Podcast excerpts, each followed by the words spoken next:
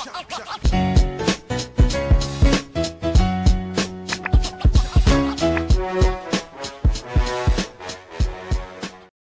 to another episode of the Hoop Talk podcast by fans for fans. I'm Ryan. There's my guy Jalen. What's up, everybody? This podcast is where we discuss all things basketball, so expect a lot of hot takes, debates, and a true display of basketball knowledge. Let's get right into it. Our topic today is our preseason top five power rankings. So, Jalen and I are going to list our top five power rankings going into next season for the entire league, not just by conference. So, Jalen, list your top five. So number five is the New York Knicks. I'm just playing. I'm just kidding. Sorry, Knicks fans. I didn't mean to do you guys like that. I just I just felt as though it was a perfect time and place to let you guys know that you guys are not going to be at the top of the league next year like you thought you were going to be with KD and Kyrie because they're going to be on a team I'm going to talk about a little later. So Ryan, to bring the seriousness back to the podcast, I want to start off by saying that my top five is based off strictly how the rosters are right now. I haven't factored in any of the changes that I feel as though they need to make or could address because a lot of the things can't really be said based on the fact that we don't really know when um free agency is actually going to start this offseason. So certain teams are going to lose players that it could be a significant hit to, but we can't really factor that in because they could or could not be retained based on the way things go in free agency with money as well as the start date. So with that being the case, my number five team overall is the Boston Celtics. I feel as though they're a team that definitely underachieved this past year. It seems like their ceiling is rising every single year. And you would think that that would mean that this upcoming season they would end up making the NBA finals because they've pretty much progressed every single year under Brad Stevens. And it's put them in a position where now they're probably a piece or two away. I think more so a piece less than it is two in terms of being a true championship contender. There's still a very young roster led by two guys in Jayson Tatum and Jaylen Brown who definitely balled out this year, but I think there's one more extra gear that they have to hit. And there's big questions surrounding Gordon Hayward being retained, but I think his freed up cap, cap space could could potentially open up some space for them to acquire a guy who could be a little bit more difference making at a different position rather than stacking up the wings because there's other positions like pretty much I think adding things at center as well as being able to open up that power forward position a little bit more that can make them a little bit more dangerous. And another year with Robert Williams, I think is going to be huge for them because I think his development this past season was huge. And the center position is the one they need the most. Daniel Theis is a good fill in, but Robert Williams or another guy who they could potentially acquire in the offseason might potentially be a lot more of the fit that they need at that center spot. Number four, I have to go with the Clippers.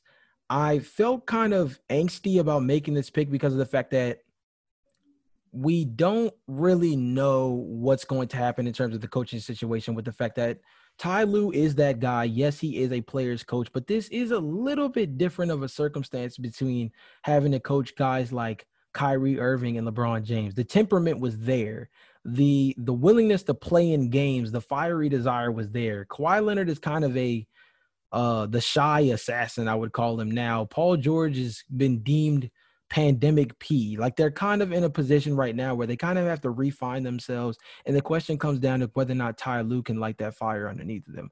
But if they can, they still have one of the deepest rosters in the league, even with free agency being a being a muck. Like they're in a position where they still have two top players in the league, regardless of what people say about Paul George. He's still within at least the top 15, top 20 as a talent.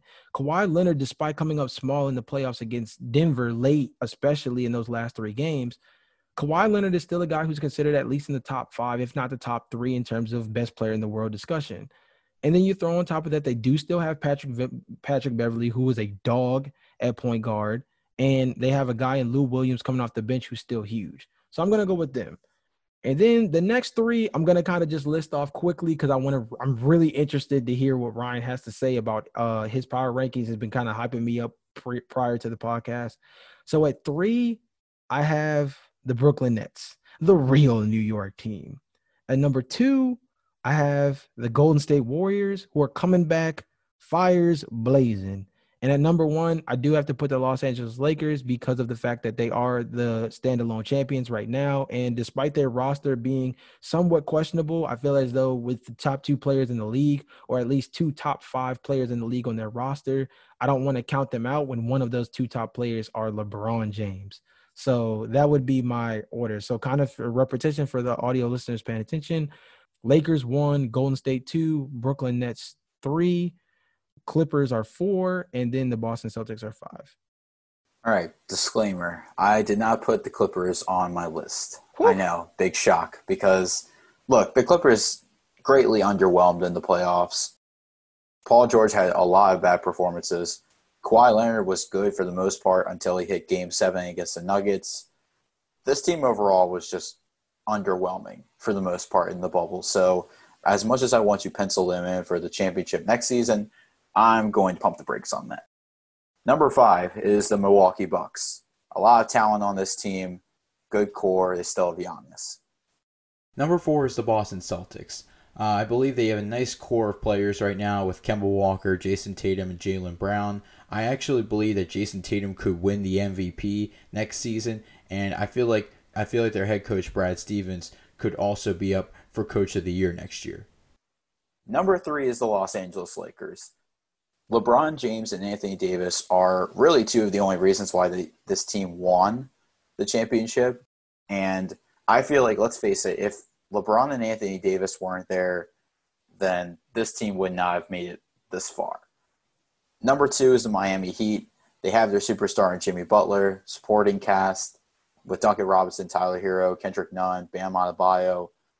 They have the organization, a very a very strong organization backed by Pat Riley, head coach Erik Spoelstra. Number one is the Brooklyn Nets. Kevin Durant, Kyrie Irving, solid team, solid organization. So read out your top five again. Brooklyn one, Miami two, Lakers three, Boston four, Milwaukee five. All right. So here's how we're gonna do this because there's a way that we have to do this organized enough where we can be able to touch on every team that's been mentioned while making sure that we have a pure understanding of why both of us set our orders. So let's start with this. Let's start with some of the consensus teams that were already selected that we both already had. Let's start with the Boston Celtics. You had them at four, I had them at five. What do you think makes the Boston Celtics a top five team coming into this year? Besides just the fact that they obviously just got booted out of the Eastern Conference Finals and the fact that Jayson Tatum, obviously their star player. What is it that the Boston Celtics bring to the table that you believe makes them a top five team? If in, in actually in your case a top four team in the league going into next season? I think it's consistency. It starts from the top and works its way to the bottom. I think that when you have a GM like Danny Ainge who puts together a great roster, and then you have a great coach like Brad Stevens who does not get the credit that he deserves, and then you have guys like Kemba Walker, Jayson Tatum, Jaylen Brown. These are all great players. I think organization wise, I would have to put them in my top five along with the aforementioned Miami Heat. I think that Boston definitely has a championship pedigree. Honestly, look, you have a guy like Jayson Tatum who's pretty much poised to win the MVP this year. I think he's going to have a standout year. I think that you have a solid supporting cast with Jaylen Brown. I think Kemba Walker's still playing at his best. They still need a center though, which is why I put him at number four. I still think they have a glaring hole at the center position, which honestly they could use with one of their four draft picks. But Boston is a solid team and a solid organization. I think the biggest thing with Boston for me was actually just piggybacking off of the four draft picks thing. Like I think that is extremely movable in a way that they can acquire another like primetime piece this off season. I think being able to include a guy like Enes Kanter in a trade potentially if he picks up his player option, which I feel like he probably will, um, puts them in a position where they could go after a very significant free agent who could be very uh, active and bring automatic production, I guess you could say, to the team on like from from the minute they're signed. I think the biggest thing too is the cap hold in terms of what they decide to do with Gordon Hayward moving for- forward. Do they sign him to a team friendly deal, considering that he has been pretty much injured every year since being acquired by this team? Does he sign a more team friendly deal? Is he a guy who thinks that he can maybe acquire a little bit more money in a different location? Does he try to finesse his way back into a place like Utah where he fits extremely well? For maybe a little bit less money. I mean, there's a lot of different circumstances that you could probably look into. I think that the Celtics are a top five team out of the fact that they already have a very good starting five, if not starting four at least, with guys like Kemba, Jaylen, JT, Marcus Smart, insert center here. I think Robert Williams is the guy that I think you're you're looking for in terms of that glaring hole. I think Robert Williams can be the guy, but still a relatively young and broad prospect. So I think I think that they're in a position where they might be able to improve without having to reach too far beyond their means. But those draft picks make it a little bit easier to acquire a better player if you'd like to. Okay, another team that we talked about. Talk about championship pedigree. They just tied the Boston Celtics this year with 17 championships. The Los Angeles Lakers, Ryan. Very, very low on the on the Lakers. Still put them in your top five, which was respectable. Um, I put them at one, but you put them at three. What has you so low on the Lakers considering the fact that they have two MVP caliber players on their team. Now, I understand the notion is without those two guys, they wouldn't be half the team they are now. But I feel like you could say that about a lot of teams that are led by two, by a duo of MVP caliber players. So, especially when those MVP caliber players are LeBron James and Anthony Davis, I think a lot of the roster around them is going to be a little bit questionable when you have those two guys occupying a lot of the space. So, throwing that kind of out to the wayside, what exactly are your biggest concerns about the Lakers that have you dropping the defending champs all the way down to three? The supporting cast. You look at what the supporting cast has done in the playoffs. And when I talk about supporting cast, I mean everybody else besides LeBron and Anthony Davis. If you see what they did in the playoffs, you probably have the same concerns going into next season honestly, listen, this this championship team, I still believe was the worst team to ever win a championship.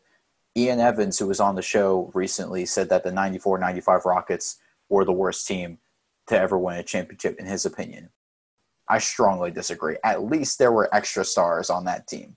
At least that team had somewhat of a supporting cast. At least that team had Hakeem Olajuwon.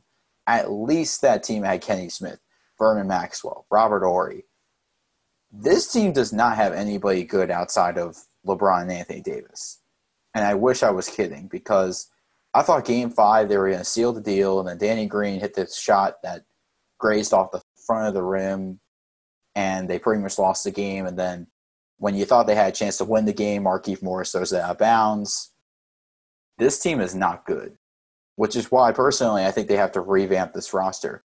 I don't think they're number one simply because of the supporting cast. I think, you know, if you look at LeBron's uh, first championship appearance, which was 2007 against the Spurs, that team had no chance because the supporting cast was dreadful. LeBron was the only star on that team. And you look at the rest of the team, okay, who you have? Uh, Daniel Gibson, you have Drew Gooden, you have Zydrunas Ilgauskas. Who else is going to step up to the plate? The problem with the Lakers was that I still believe this. Outside of Avery Bradley, they did not have a third star. I don't think anyone could have come close to being a third star. I think there were other guys who acted like the third star but aren't actually the third star. I probably throw out Caruso, Kuzma, Danny Green, Markieff Morris, KCP toward the end of the finals. There is not a solid supporting cast. I could point that out with Miami right now because they have Duncan Robinson, Tyler Herro, and Bam Adebayo. Those three guys make up the supporting cast. I can't see that with the Lakers. And see, the reason why I, I somewhat disagree with you on terms of that is actually because I understand how bad the supporting cast is. If anybody's been a proponent of kind of like shipping everybody, it's probably been me in terms of the podcast that um, that we've been featured on as well as this one. But I think that's the most interesting thing about it. They won the championship in spite of them, and they did it handily 4 1, 4 1, 4 1, 4 2. Like, I mean, they did it relatively handily. Granted, there were injuries here and there in terms of the finals itself. But other than that, you can't write the the Lakers off for not having played a healthy Golden State Warriors team. You can't write the Lakers off for not playing the Los Angeles Clippers who blew it against the Denver Nuggets. You can't blame them for that. They played who was in front of them and they were able to not only win those series but do it in a relatively convincing fashion. So I think the fact that they're in the position where they can say they're coming off of being defending champs while also being able to have the type of capital, they obviously have a late first round pick. That's an ability to acquire another playmaker. There's been talks as to the Los Angeles Lakers looking into trying to acquire Derrick Rose from the D- Detroit Pistons, who I think is automatically, and we mentioned this when we had Ian on the show. When we had Ian on the show, I had mentioned that they needed to try to improve gradually within within the positions that they had because I don't think that they need drastic movement. I think they just need a tick better than what they were getting, whether that be from the players they already have or through acquisition. I think their draft pick late in the first round is a good place to start. I think going after a guy like Derrick Rose from Detroit, which he's been rumored to be in potential trade talks for, could be huge. That could be a chance to get off of a guy like Kyle Kuzma, by the way, who is a guy that everybody is still clamoring should not get his ring after this playoff stretch that he had. KCP, I think, is still, I still believe is a rotational player who can guard ones and twos. So at least defensively, he's present. And he's probably the only, he's probably the best three point shooter available on the roster that they have. I some would say Danny Green, but there are questions as to whether or not he really is that guy anymore. KCP is a D, he's a three and D guard who really was their best performer throughout the playoffs as that third guy you mentioned. Granted, that's not great, but he won't have to be the third guy if they acquire a guy like Derrick Rose, for example, who has been playing relatively well despite coming off of his injuries when it came to the fact of him being a prominent force with the Timberwolves and as well as being a standalone guard for the Detroit Pistons, who struggled this year without Blake Griffin, but otherwise he did well within his own means considering it was a struggling team.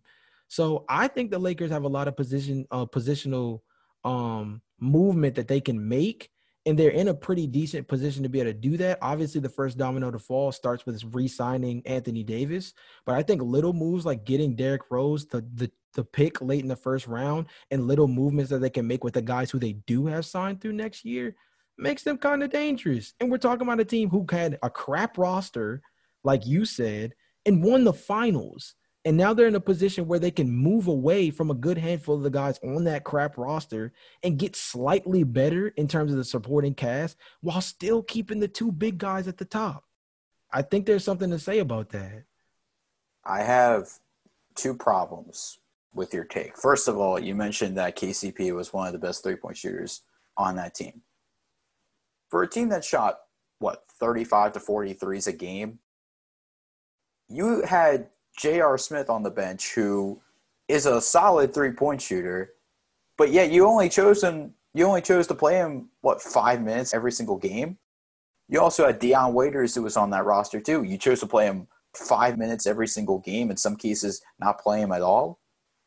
If you're going to chuck up threes, at least put your three point specialist in, like J.R. and uh, Dion Waiters. The other issue I have is this: when you're talking about what they're going to build on for next season, possibly getting Derrick Rose, re signing Anthony Davis, selecting somebody with the 28th overall pick. That is not going to hinder the fact that they still have to play Golden State, Houston, Portland, Denver, Oklahoma City, Utah, Dallas, Phoenix. Like these these teams who are not only emerging but are continual threats in the Western Conference I'm not expecting this team to make it through Denver or the Clippers or Dallas or Portland, mainly because these these teams are going to be fully healthy next season. And I think that we're not taking into account the fact that Golden State is still a threat. Steph Curry, Draymond Green, Klay Thompson, they're all going to be healthy. They have Andrew Wiggins. They have the second overall pick we just quickly write off Golden State as they're not a threat at all to LeBron and the Lakers.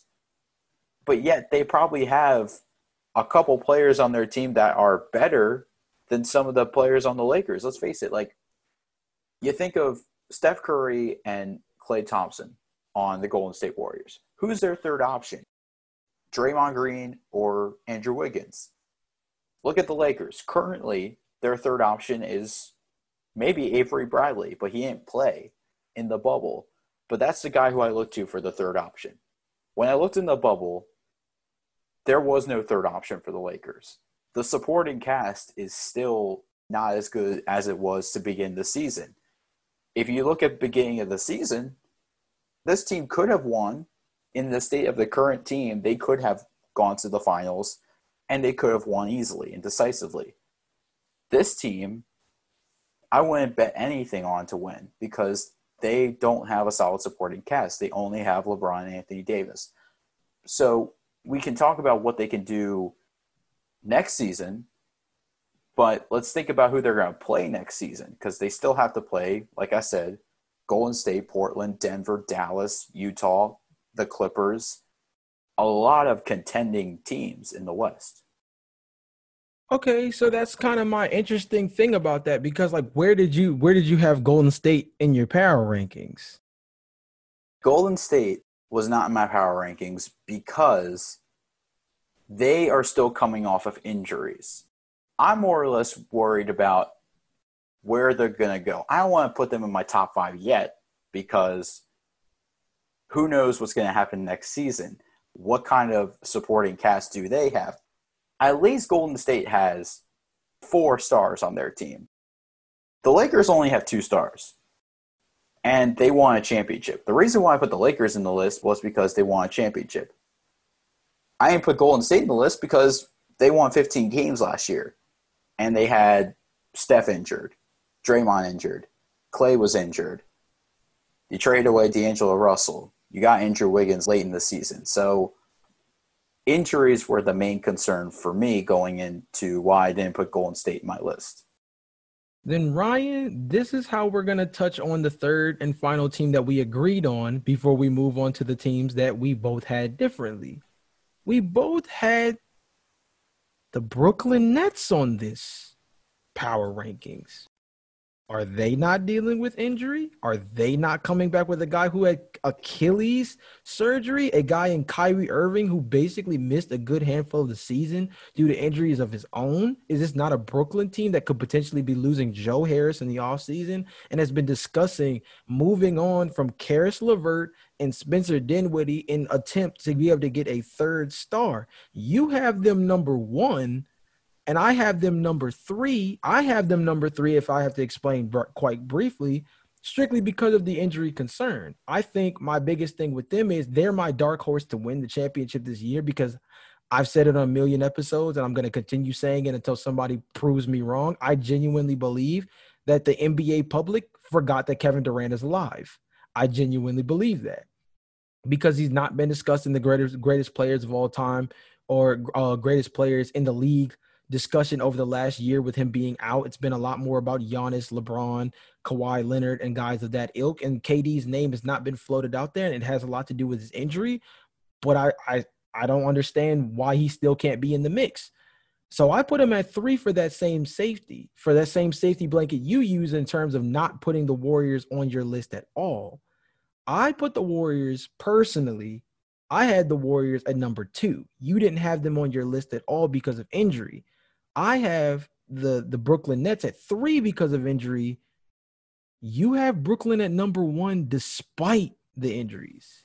I'm gonna need a little bit of an explanation on that. And just saying Kevin Durant ain't enough for me when Steph Curry and Klay Thompson are the other guys we were talking about. The reason why I chose the teams that I chose was because these are the five teams I believe can win the championship next season. I should have stated it at the beginning of the episode, but it was better that I probably state this now because of the, the concern that you have for putting Brooklyn at number one. I understand that I can't use Kevin Durant as the excuse for why I put Brooklyn at number one. It makes sense, but I am a fan of Kevin Durant, as you can tell. Jalen is also a fan of Kevin Durant, but extremely. Here's the thing: Kevin Durant is arguably one of the best players in the NBA. If he was healthy last season, I strongly believe Brooklyn could have won the championship last season. I could say the same thing with Kyrie Irving. If Kyrie was healthy, they could have won the championship. This is not the best roster in the world. However, they have four stars. KD, Kyrie, Spencer Dinwiddie, Caris LeVert. These are four solid players. You have a glaring hole at center, much like the Celtics. You don't have the depth of a team like Milwaukee or Miami. What you do have is you have stars who can carry you late into the game when you need somebody that can score immediately.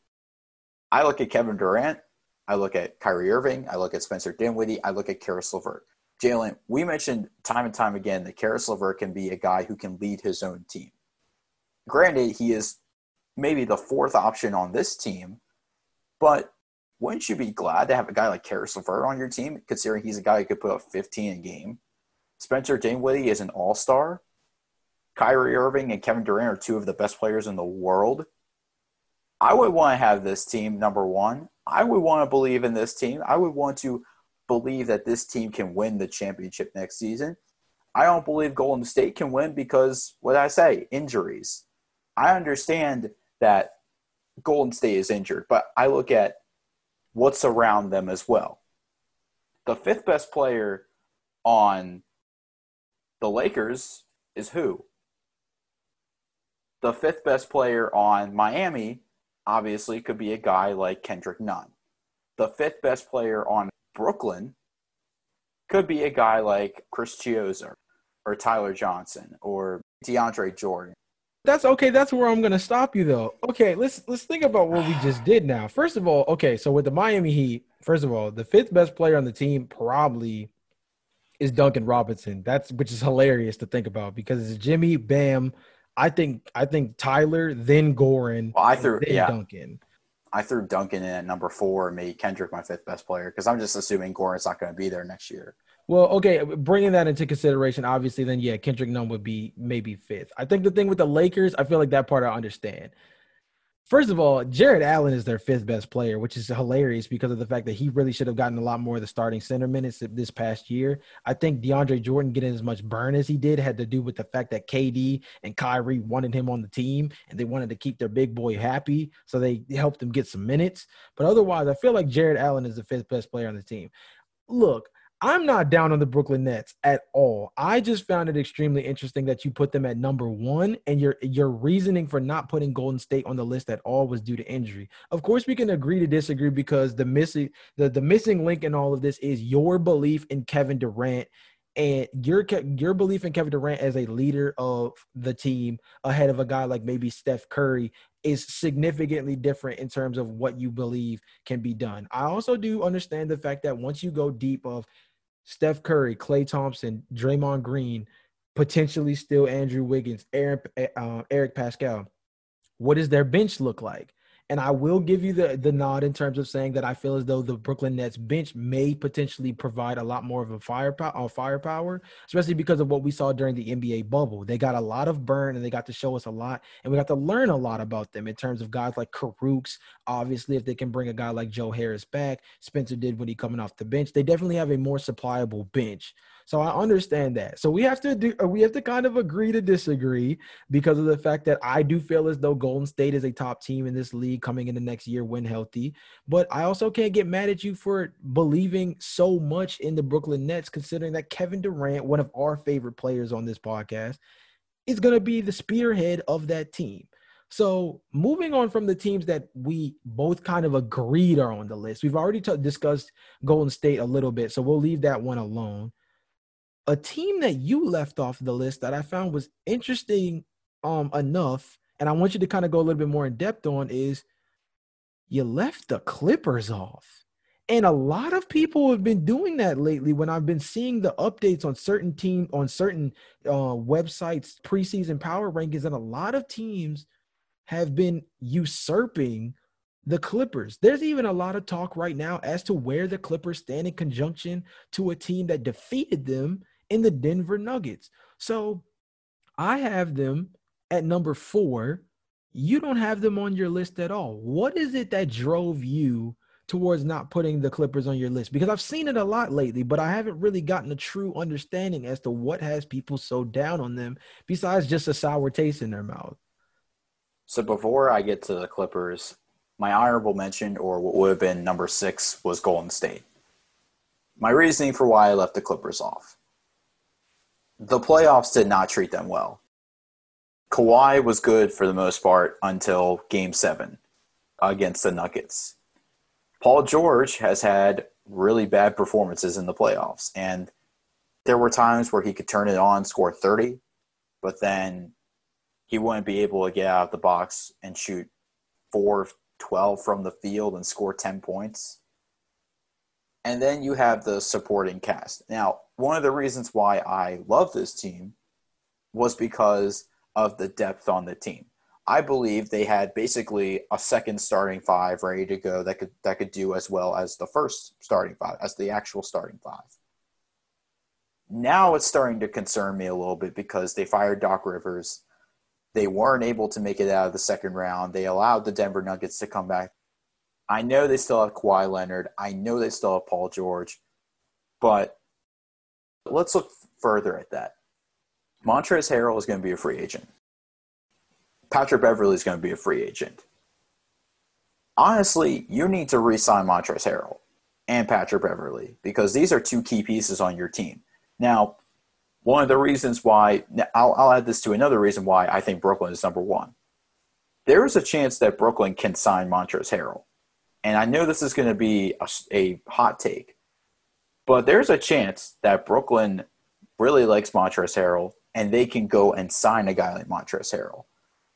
I don't know if it's going to happen, but let's be honest. Montrezl Harrell is probably tired of playing with the Clippers and getting getting ousted in the second round.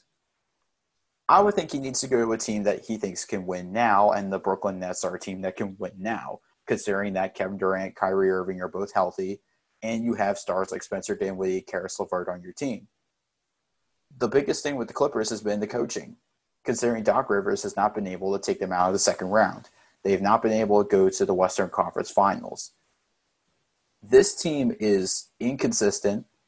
This team is a mess right now, considering that we don't even know what this team's going to look like next season because there's a chance that Paul George can get traded. Montrezl Harrell, Patrick Beverley not going to be there.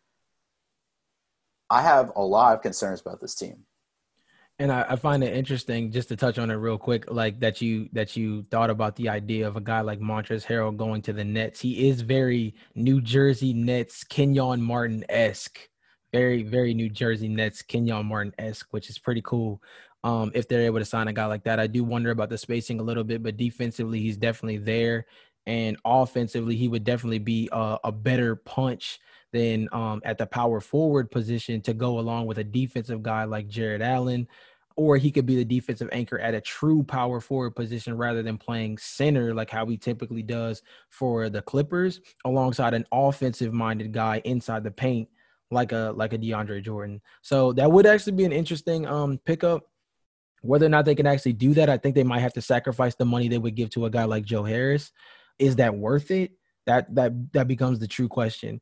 Um, in terms of your concerns with the Clippers, I, I really can't I can't argue against anything that you have to say. Um, this is a little bit different from the uh from the Brooklyn Nets take because of the fact that there are a lot of holes, and like I said beforehand, the uh, the the sour taste in everybody's mouth about the Clippers it's going to be there for a little while until we see this team play together healthy. I think the biggest thing about them is just not only seeing them play together healthy, but also seeing what type of chemistry they build up through playing healthy. Because this past season, it's been a lot of Kawhi being the lone wolf. It's been a lot of PG trying to get himself back together. It's been a lot of this team trying to figure themselves out as Sim- kind of similar to what we, we were seeing early in the NFL season for the Tampa Bay Buccaneers, a team that did not have themselves truly healthy early on. And when they had all their players, when they had Tampa, uh, when they had um, Tom Brady, Chris Godwin, Mike Evans, Ronald Jones, all clicking it on and firing in all cylinders. They were able to put foots on the Green Bay Packers the other day. And that's what they look like at full strength. And I feel as though the Clippers can be that similar team. That's why I put them in my top five, is because I feel as though when their chemistry is right and they're clicking on all cylinders, they definitely are one of the top teams in the league.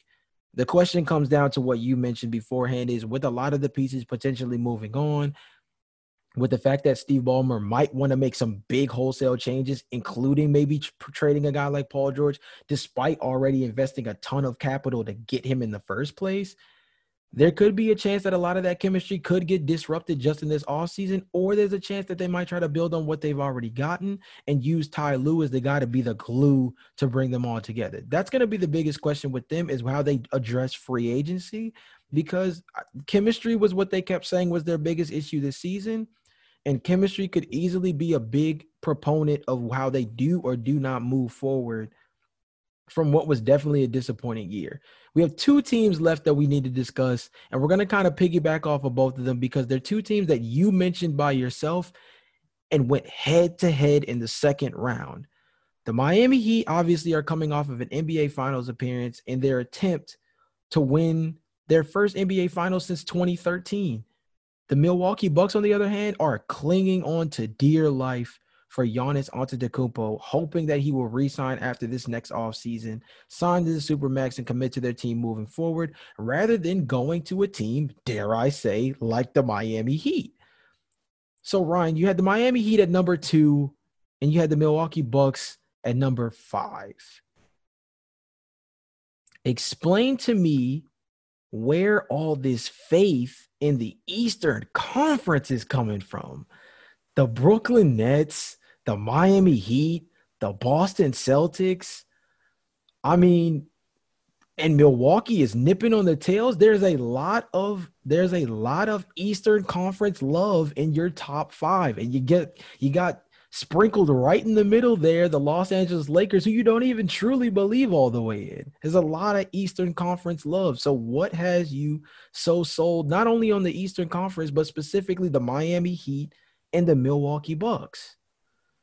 So, the reason why I'm sold on the Eastern Conference is because this is the first time I truly believe that the Eastern Conference may pose as a threat to the Western Conference you put guys like Kevin Durant in the Eastern Conference, Giannis is in the Eastern Conference, Jimmy Butler's in the Eastern Conference.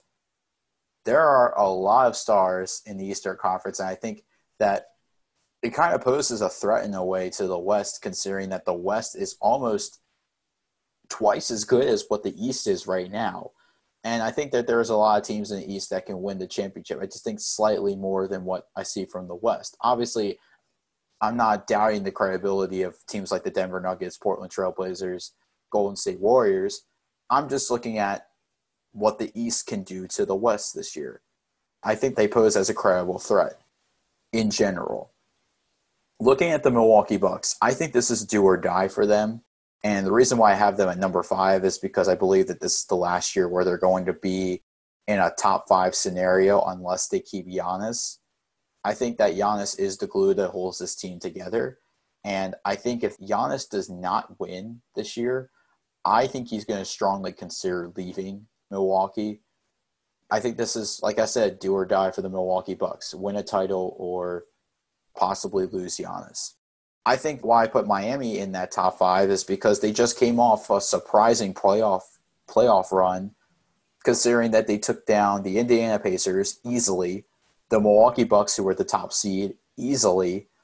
Boston gave them a fight, but Miami was able to come out on top. And then they had to face the Lakers, unfortunately. Miami is a talented team. And I said as soon as the Lakers won the championship, I feel like Miami has the possibility of running it back. And I think considering that most of the guys on their team are signed outside of Goran Dragic and Andre Iguodala, I think this actually sounds like a pretty good threat maybe even the second biggest threat to the championship outside of Brooklyn. And honestly, you know what? I'm okay with that because looking at the Miami Heat, they're in a position where they are essentially in run it back mode. Now, the reason why I left them off their off my list is just personally of the fact that I just didn't have the space. Being able to put a team like the Clippers on the list, having a te- uh, having a team like the Boston Celtics on the list, obviously bumping a team like the Golden State Warriors back into the mix and you know the Lakers just putting them in there in terms of respect purposes, them coming off of a championship on top of the fact that they still have two top players. and obviously my uh, over infatuation with Kevin Durant on the on the Brooklyn Nets. So it just was a situation where I wasn't able to add them. But they are a team that is put in a position where they relatively can run it back. It might even be able to run it back with a better piece at point guard. Goran Dragic, great piece at the point guard. But losing a guy like that, if they if they want to go and swing for a championship, um, this upcoming season, they could swing on a guy like Fred VanVleet, who's going to be open in free agency this year he is a guy who they could potentially target, or they can try to run it back with Goran Dragic on a team friendly deal that'll allow them to still maybe go after a guy like Giannis next season, which is probably going to be their goal if they can, you know, make the numbers work. When it comes to Milwaukee, my biggest concern with them is just the fact that they have a lot of regrouping to do. Now, as a uh, caveat to this, everybody who's listening, this is our preseason top five 1.0. We're probably going to do this a few more times throughout the offseason to kind of gauge the league based on different movements that take place. There's obviously free agency, there's obviously the draft that comes before then, and obviously there's any other little slight moves that could take place like coaching arrangements and different acquisitions via trade that can be made even before the season even starts. So we're going to end up doing this preseason picks top 5 power rankings as well as a lot of other power rankings throughout the offseason. So this is kind of just our initial reactions based on the rosters, rosters as currently constructed. Milwaukee, as currently constructed, is missing a playmaker at the point guard position. If you want to hear a little bit more about what we think they should handle on that, check out the episode that's literally coming out right before this, where we talk about NBA draft needs for the Milwaukee Bucks. This is a team that desperately has a hole at point guard and names like Russell Westbrook, Chris Paul. I even mentioned Spencer Dinwiddie as a potential trade piece option are guys that they might need to target. If they can't get guys like that or get a true playmaker at the point guard position in this draft, I think they are end up being being a team that looks or stays stagnant. And as a team that got swept by the the unsung hero Miami Heat in the second round, a team that stays stagnant like that is not going to be able to retain Giannis Antetokounmpo. And I want this to be put in respect of and put in perspective for people. The best player on the Milwaukee Bucks prior to Giannis Antetokounmpo was one of two guys, John Salmons, who you literally need to look up to identify that he was one of the better players on that team. Also had a, a few stints with my Chicago Bulls as well as a stint with the Sacramento Kings. Outside of that, the next best player for the Milwaukee Bucks is another guy you're going to have to Google, Michael Redd, who averaged 22 points per game during his time with the Milwaukee Bucks, but never really was a great player outside of his time in Milwaukee. Basically, putting this in perspective, as a as people who might be Milwaukee Bucks fans, you lose Giannis, and you might be in a position where you're going to have to try to find the next Michael Redd. And although that might be a relatively decent player, it's not going to be a guy who can get you anywhere close in the mix in terms of championship aspirations moving forward. So this is a do or die season for the Milwaukee Bucks, like Ryan said. I think that's huge. So I think that all of the guys, all the teams, all the moves that we've just discussed warrant all of these teams to be in the top five um, as we get further along and closer to the t- season, we're really probably going to have to expand this to a top 10 because it just really, it's just that dicey this year. Ryan, to steal one of the things that you said earlier, the Eastern Conference is the best it's been in years going into 2021 and i think that's what makes everything so so interesting and although i had three western conference teams in my top five and you had four i think you had four eastern conference teams I think that makes it that much more interesting when you think about teams like you left Golden State off. We both never discussed the Philadelphia 76ers who actually acquired Doc Rivers. The Denver Nuggets were the star team of the bubble. I mean, the Dallas Mavericks, the Portland Trailblazers coming back healthy dare I say, the Detroit Pistons with a healthy Blake Griffin. We didn't even mention the fact that Washington is getting back John Wall and could potentially be paired with Bradley Beal. This list could change a million times over as the days go on, and that's what's going to make it so much more interesting as we continue to do these power rankings. Transitioning to our question of the day for our fans, who do you believe is the best team in the league entering next season? This has been a great episode today on the Hoop Talk podcast. Of course, make sure when you subscribe to us on Apple, you rate our podcast five stars. and subscribe to us wherever you get our podcast. We'll see you guys next episode. Peace.